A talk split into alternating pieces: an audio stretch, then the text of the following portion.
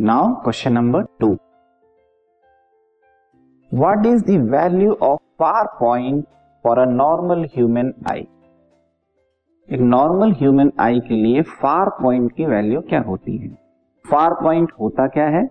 Far point is the maximum distance up to which I can see comfortably वो maximum distance जहाँ तक आई आसानी से देख सकती है कंफर्टेबली देख सकती है उस डिस्टेंस को बोलते हैं फार पॉइंट तो ये डिस्टेंस क्या होती है, उसकी वैल्यू क्या होती है, उसको आपको बताना है.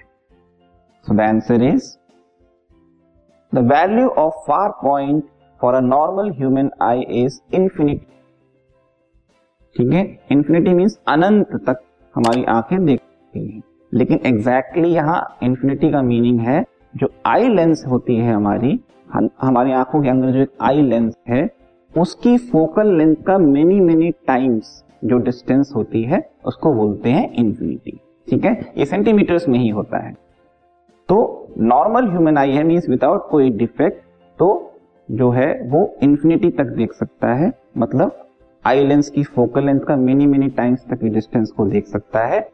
लेकिन अगर डिफेक्ट है तो ये जो पार पॉइंट की वैल्यू है, वो चेंज हो जाएगी। इंफिनिटी से कम हो जाएगी। This podcast is brought you by hub hopper शिक्षा अभियान अगर आपको ये पॉडकास्ट पसंद आया तो प्लीज़ लाइक शेयर और सब्सक्राइब करें और वीडियो क्लासेस के लिए शिक्षा अभियान के यूट्यूब चैनल पर जाएँ।